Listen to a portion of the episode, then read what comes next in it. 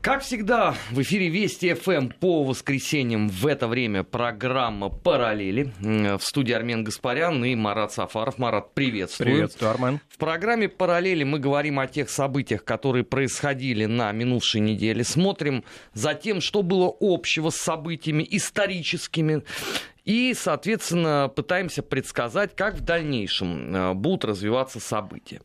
Ну, на первом месте сегодня э, единогласно мы выделили следующее событие. Обнаружил его наш э, пока временно отсутствующий в программе э, соратник Гия Тамазович Саралидзе.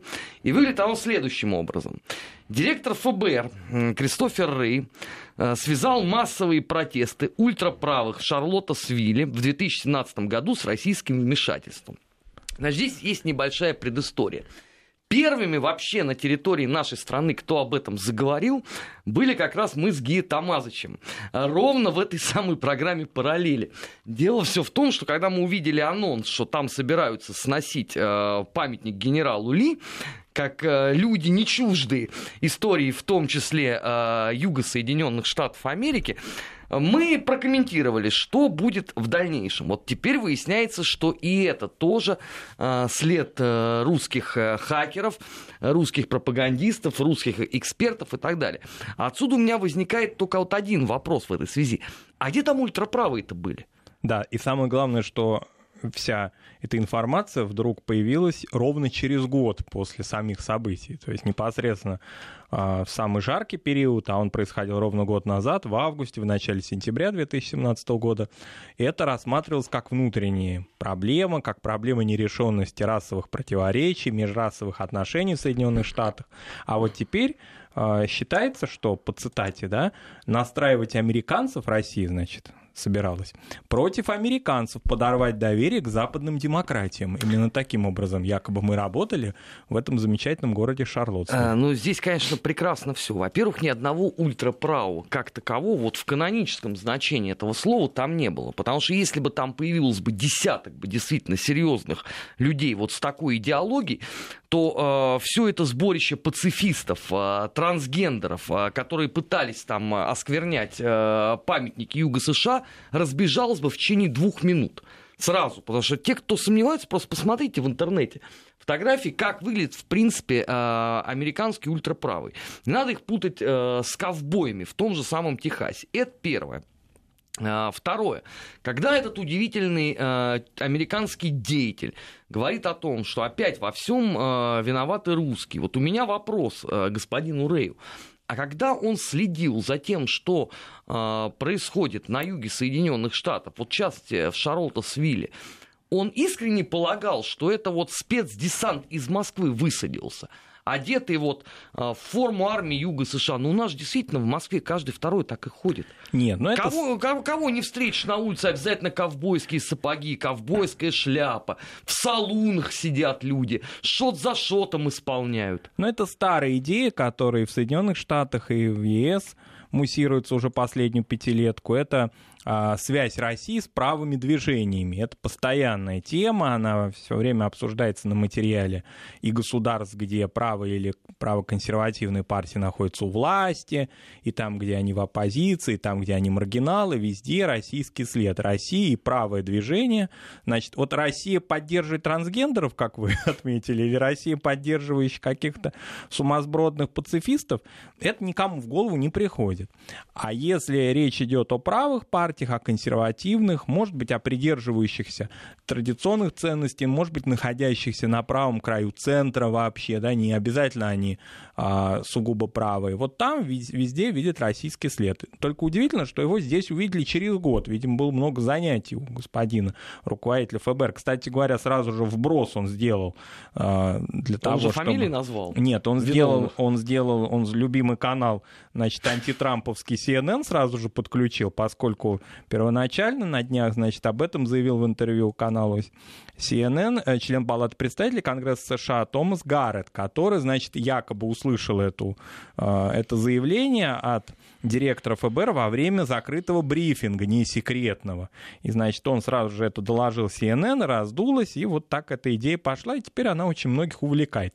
Я думаю, что скоро будут заявления относительно того, что, может быть, Мартин Лютер Кинг или еще кто-то тоже какие-то наши агенты. А, ну, я были. предлагаю, так сказать, в качестве гуманитарной помощи э, Кристоферу Рэю, директору ФБР, сразу сказать, что, пожалуйста, он может связывать непосредственно все эти протесты, а, которые были в Шарлоттесвилле в 2017 году, непосредственно со мной. Потому что я исторически поддерживаю юг Соединенных Штатов а, в этом вопросе. Я считаю, что снос памятников – это варварство, гнусность и скотство. Я считаю, что когда 30 человек бьют одного парнишку в форме армии США, это подлость. Когда этого парнишку потом травят э, все СМИ Соединенных Штатов Америки, это гнусность и так далее, и так далее.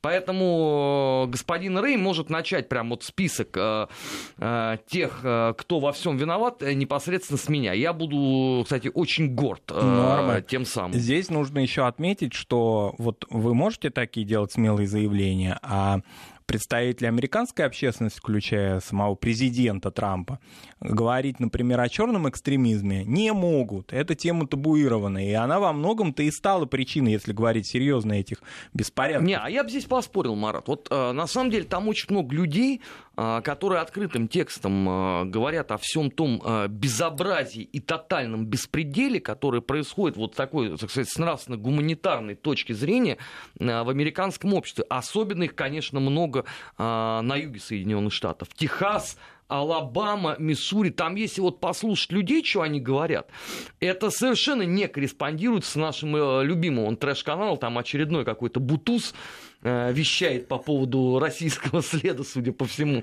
Вероятно, тоже ищет уже кого обвинить. Просто эти люди, они условно могут, единственное, что позволить себе сделать, это где-нибудь в соцсетях написать или исполнить в формате Outlaw Country, например, как Дэвид Винсент. Но, наверное, при этом надо понимать, что это не будет иметь условно формат распространения э, в медиа, потому что тебя тут же забанят как экстремиста, террориста и так далее, и так далее. Но не, не надо думать о том, что там условно весь от юг США спокойно взирает на этот абсолютный э, скотский беспредел, который устроили э, вокруг, опять же, исторических памятников. Они же все еще 19 столетия. Да, и придали им российскую окраску. Но очень интересно, что лет 40 назад в Соединенных Штатах считали, что Советский Союз Союз активно поддерживает, почему я вот Мартин Лютер Кинг покойников вспомнил, поддерживает, значит, черное движение, движение афроамериканцев, и тем самым подрывает устои американского общества, а теперь ровно наоборот, значит, значит, то мы были за черных, теперь мы за белых, значит, мы всегда в каком-то российском поединке оказываемся в головах сумасшедших ну, не, не знаю, я лично в этом поединке не участвовал, я просто изначально занял позицию The South will rise again, и на этом все закончилось, ну, моей, вот. по крайней мере, а, стороны. Ладно, двигаемся дальше. Кристоферу Рэю гуманитарную помощь передали. На очереди у нас э, министр обороны э, Германии, госпожа фон дер Ляйен. Э, Давич, наш министр обороны, предложил ей спросить у дедушек немецких о том, каково это разговаривать с Россией с позиции силы. А, вот тот самый редкий случай, когда я бы, наверное, бы посмел бы все-таки для себя а, не согласиться с Сергеем Кожугетовичем. Дело все в том, что а, в нашем представлении очень у многих германская современная армия, вот этот современный бундесвер, он равен, если там не по военным качествам, ну хотя бы там по дисциплине, а, по там, каким-то морально-этическим качествам, ну, скажем, образца там, 1914 года, ну, вот этот вечный наш образ, там, гусары черной головы, а, прусское офицерство обязательно с лысой головой, а, эти вечные, значит, немецкие порядки в Мунштре и так далее, так далее. Так вот, этого ничего нету в принципе. А сами немцы, вот у меня просто есть э, друзья семьи, они называют этот самый бундесвер откровенным демократическим свинарником, в котором вообще не осталось ничего, в принципе, от прусского духа. Этой госпоже министру фон дер э, Лайн в той самой старой немецкой армии, я думаю, не доверили бы даже пасти коров. Но она профессиональный гинеколог, Армен. Ну, прекрасно. То, что вот профессиональный гинеколог становится главой Бундесфера, это само по себе сразу говорит обо всем. Поэтому у каких дедушек она должна спросить? Которые, э, простите, что? Познали на себе силу э, удара э, советской армии в районе Зиелских высот? Или познали силу скальпеля дедушки этой фон дер Ляйен? Нет, там темы совсем другие обсуждаются. Там темы Второй мировой войны вообще не поднимаются. Там обсуждаются темы допуска трансгендеров. Кстати, уже второй, второй раз ну, за сегодняшнюю программу. С Томас, чем тема. Вот, там тема обсуждения. Ну ладно, с трансгендерами разобрались. Профессиональных вроде. пацифистов Профессиональных пацифистов, но в последнее время гораздо все более серьезно. Это иностранные граждане, которые могут служить в Германии. То есть вопрос в том, что бравые и мужественные восточные, значит, молодые люди, они гораздо более в этом смысле могут быть воинственными и наследниками прусских традиций, чем сами немцы. Вот. И это обсуждается на полном серьезе, что иностранцы могут служить в германской армии. Вот отсюда вопрос. А, вот наше общество, конечно, обожает жить мифологемами. Но что должно, в принципе, произойти, чтобы мы усвоили раз и навсегда. Ну, нету больше этого. Как условно не существует, кроме как на страницах э, Александра Дюма, отца той самой Франции. Потому что всякий раз, когда у нас кто-то начинает говорить про э, там э французские провинции, у нас у всех представление времен трех мушкетеров. Перестаньте. Там уже в Париже откровенные есть э, арабские районы, которые вообще с этим не имеют ничего общего. Когда речь заходит про Германию, все в лучшем случае, в лучшем случае сравнивают с 2014 годом. Но у нас есть даже целый ряд экспертов, которые искренне почему-то полагают, что вот этот нынешний Бундесфер это такой вот синтез из четырех классических дивизий э, СС. Там Лейбштандарт, Дасрайх, мертвая голова и викинг. Где вы это все нашли? Ну, мы некоторое время назад, весной, с вами обсуждали, э, что это госпожа Урсула фон Дерляйн, она запрашивала большие ассигнации на немецкую армию, дабы ее довести, значит, до ума. Ну да, там э, не хватало э, пилотам э, налетов, вертолетный парк оставлял желать сильно лучшего, но отсюда вопрос. Если у вас, извините, армией занимается гинеколог, вы там что хотите получить? Вот хорошо, у нас, если параллели, давайте вот представим себе, что во времена Фридриха Великого а, он бы взял бы и поручил бы а, руководство своими вооруженными силами какому-нибудь свинопасу. Но это же нонсенс абсолютный. Во времена Веймарской республики, когда армия была униженная и оскорбленная всеми, кем только можно, все равно армией руководили кадровые военные. Да, очень многие из них уходили в отставку, будучи не согласным со статусом той армии. Но это были кадровые военные. После разгрома Третьего Рейха, между прочим, что армию ФРГ, что армию ГДР, все-таки кадровые военные делали. Не коммунисты, вышедшие из подполья, не представители социал-христианских христианских кругов, которые не имеют об этом вообще ни малейшего представления. Этим занимались кадровые военные. Не случайно потом самого же Аденауэра упрекали в том, что он понабрал многих профессиональных э, гитлеровских военачальников ну, а туда. Ну, только ведомство Гелена в полном составе, перешедшее заниматься ровно тем же самым, о чем этот факт говорит. И только в наше время вселенской толерантности, любвеобильности, вот это сю-сю-сю, можно поставить гинеколога руководить армией. После этого еще думать о том, что это она вот в таком прискорбном состоянии. Ну, она делает ряд заявлений политических, видите, как, и э, просит ассигнации.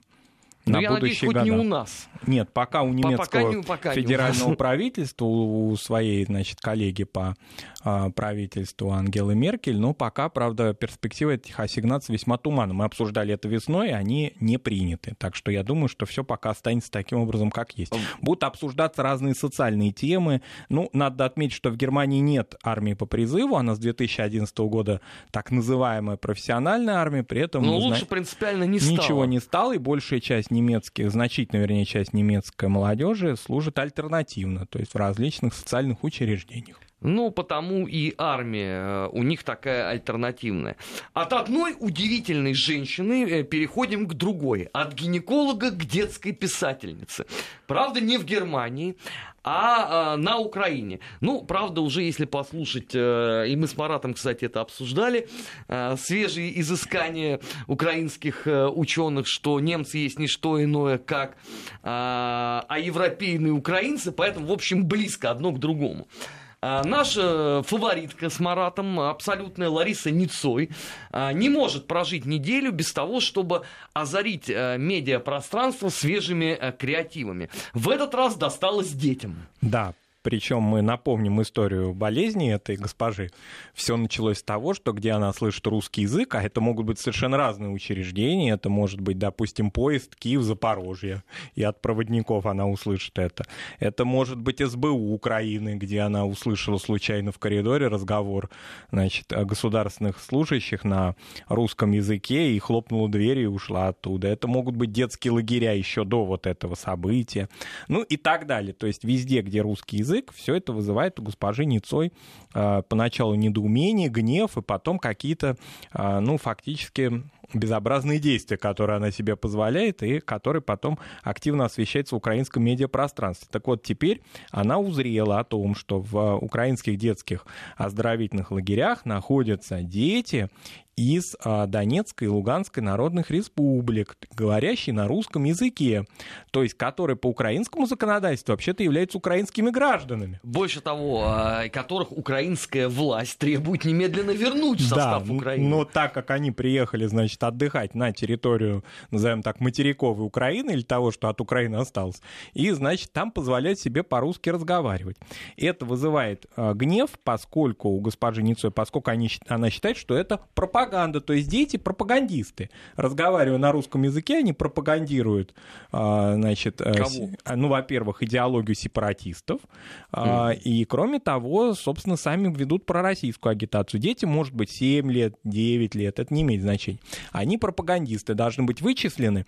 Ну, правда, она не предлагает их сразу же выгонять из лагерей на улицу, а предлагает им перейти на украинский государственный язык, что она уже делала в ряде лагерей, когда она была в Закарпатье, Карпатии в несколько лет назад, то она там штрафовала только непонятно, каким образом, какие у нее существовали на это, значит, полномочия, тем не менее... Штраф... Аккаунт в Фейсбуке, видимо, только там этот штраф-то осуществлялись. Штрафовала воспитателей. Она говорила, что многие из них не досчитались 500-600 гривен в месяц. Ну, напомним, что это около 1100-1400 рублей а, по тому курсу. И, соответственно, значит, они уходили а, с определенными языковыми знаниями новыми. Она, правда, предлагает такую теорию, поскольку она же детский писатель, то есть фактически педагог, да, то она считает, что язык может быть приватный. Вот, пожалуйста, если вы дома разговариваете на ненавистном русском То есть дома языке, можно. можно. Спасибо. Да, но на русском языке разговаривать в общественном пространстве, например, на детских праздниках или публично, не допускается никому, ни детям, ни пенсионерам, ни воспитателям, ни сотрудникам СБУ, ни проводникам. Еще была же там интересная история, которая тоже активно освещалась. Это бедная кассирша в а, супермаркете, которая, значит... Попала под раздачу. Под раздачу в прямом смысле слова, потому что сдача ей, значит, сдача полетела ей в голову от госпожи Ницой, поскольку бедный кассир не разговаривал на украинском языке. Светлый такой образ. Вот э, госпожа Ницой во всех ее общественно-социальных ипостасях если мы говорим сегодня, вот она сама там употребила слово пропаганда, так вот, она является лучшей пропагандой отсутствие в современном мире карательной психиатрии. Потому что в любом здоровом обществе госпожа Ницой трижды в день получала бы оздоровительные уколы на протяжении минимум полугода, а, прежде чем дым, а, который наполнен а, которым наполнена ее черепная коробка, окончательно бы не выветрился.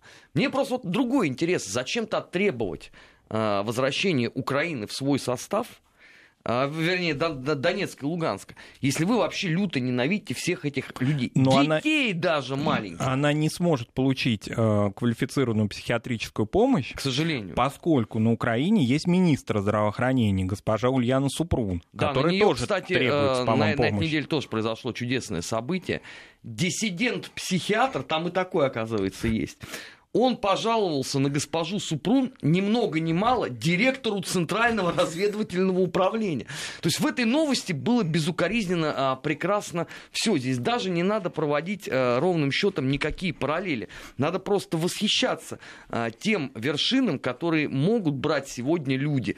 Правда, делают они это, к сожалению, в отсутствии квалифицированной медицинской помощи. Поэтому такие вот фатальные изменения э, в голове происходят. Мы сейчас прервемся на выпуск э, новостей. Сразу после этого программа «Параллели» в эфире Вести ФМ продолжится. Не переключайтесь. «Параллели. Назад в настоящее». Ищем ответы в дне вчерашнем. 15 часов 35 минут в Москве. Э, в эфире Вести ФМ программа «Параллели». В студии Армин Гаспарян и э, Марат Сафаров. Еще одно событие, Э, которое хотелось бы обсудить. Это, конечно, последнее заявление народной артистки, если я не ошибаюсь, конечно, Советского Союза. Ну нет, Латвийская ССР а, пока Латвийская еще. ССР пока еще. А, как она сама себя называет, а, госпожа Европейка, имеется в виду Лайма Вайкули. 10 августа она э, массу всего выдала. Э, и что она ни, никогда не поедет э, в Крым ни за какой гонорар, потому что им, европейцам, это строго запрещено. И что у нее нету никакой ностальгии э, по Советскому Союзу. И она счастлива, что все это разрушилось. Отсюда у меня всего два очень простых вопроса. Первое. Госпожа Вайкуле хорошо помнит гонорарную и отчислительную систему артистам в Советском Союзе. Вот не будь Советского Союза, она кому пела бы вот эту хабанеру кабацкую свою? Это первое. И второе. Если у нее нету никакой ностальгии, что же она постоянно-то приезжает сюда и выступает здесь?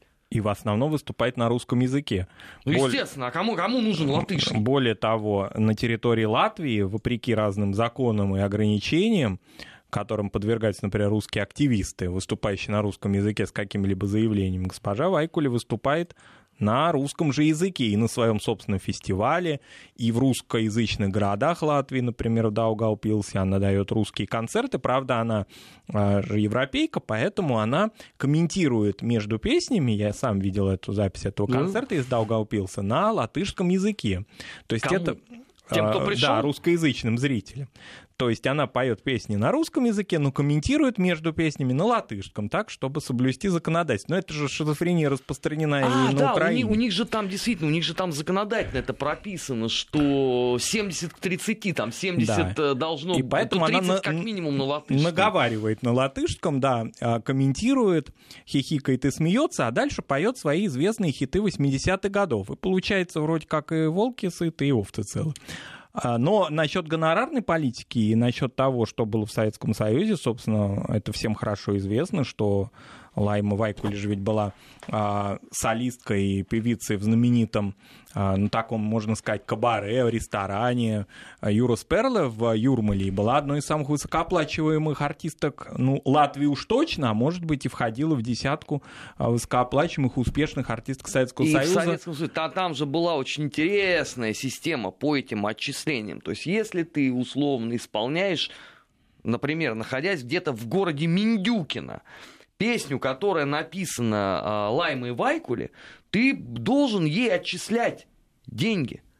Это давало огромнейший э, довесок к зарплате к твоей. Да, официально зарплата могла составлять вот для наших радиослушателей среднего и старшего поколения, не являющихся артистами и творческими людьми, не заставшими советское время, но помнящими советские зарплаты, была около тысячи рублей. Вот так, на минуточку, да? да. Ну, всегда вот это к пресловутой зарплате инженера все сводят там 120, 140, по-разному, до 200 рублей. Здесь тысячи, и плюс различные авторские отчисления за аранжировки, за стихи, за то, за все.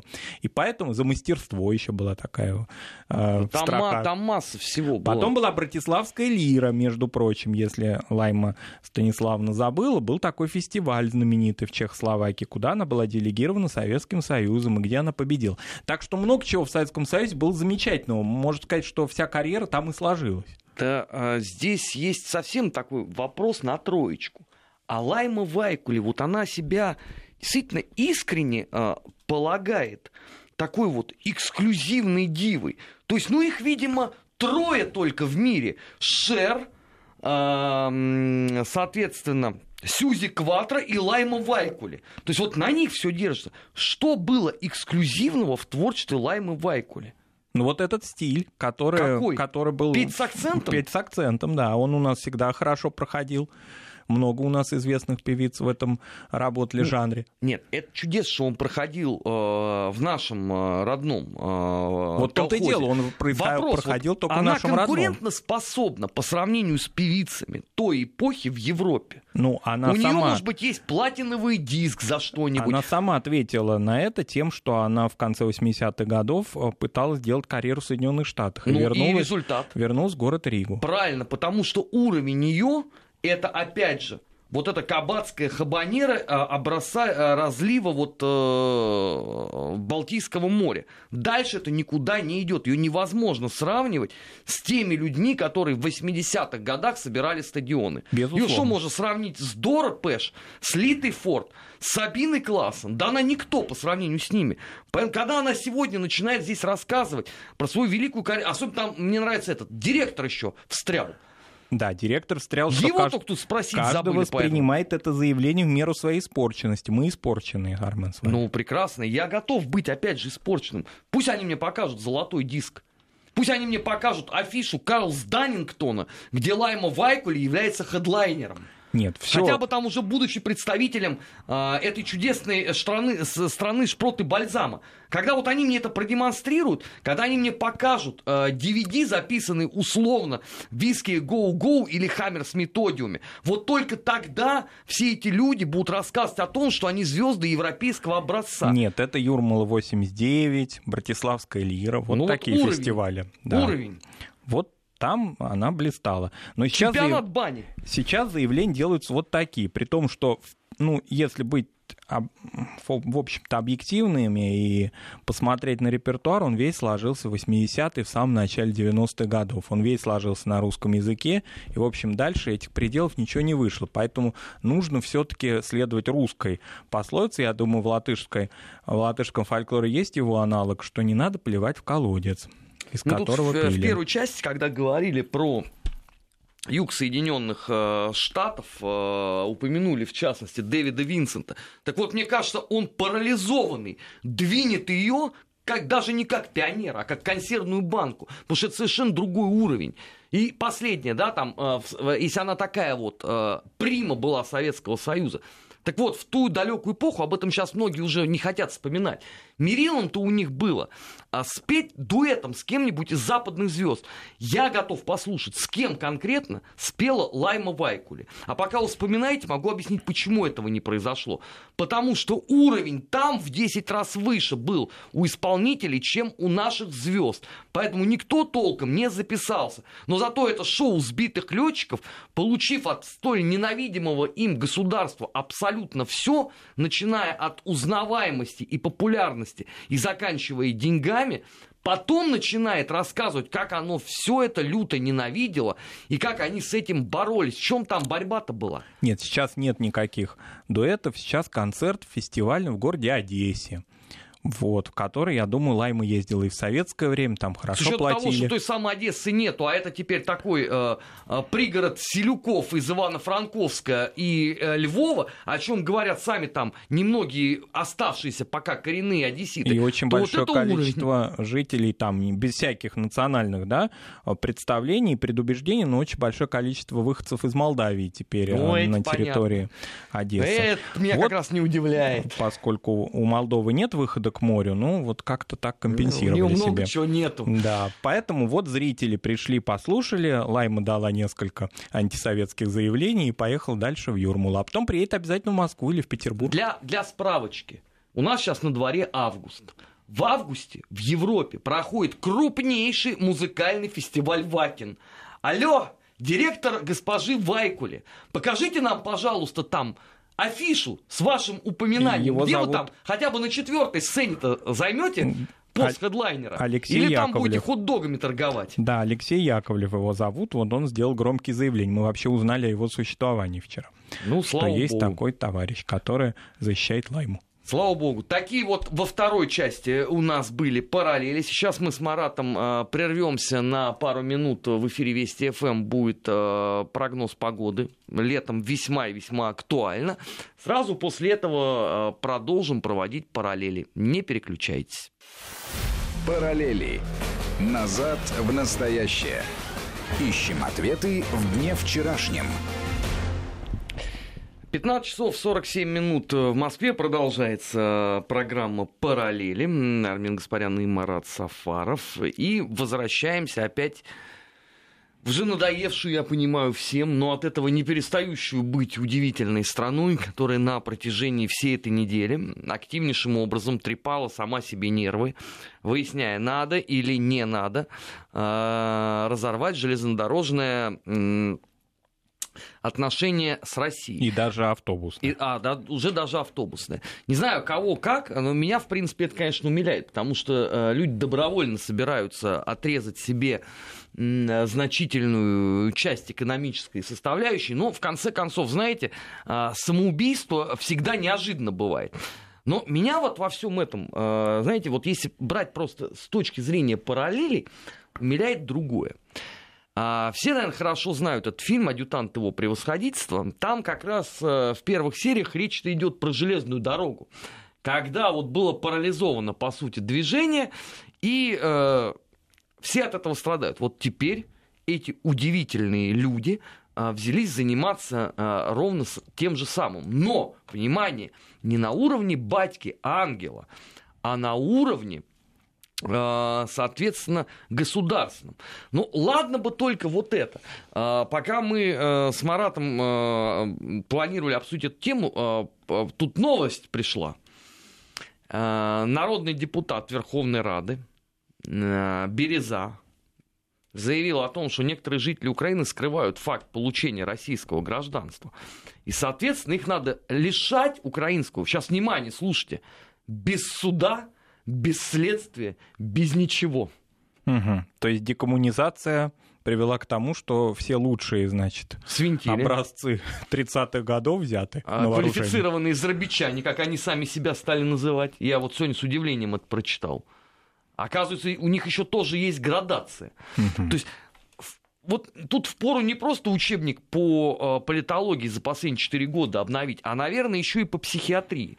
Потому что э, мне кажется, что половина людей вообще автоматически вот э, после всех этих гидностей, после Ницоев, после престарелых Вайкули перестали уже понимать, что они несут. Да, но э, в любом случае это все колоссальные угрозы самому собственному населению, которого, которые призывают не ездить, цитата, в отсталую феодальную страну, то есть к нам.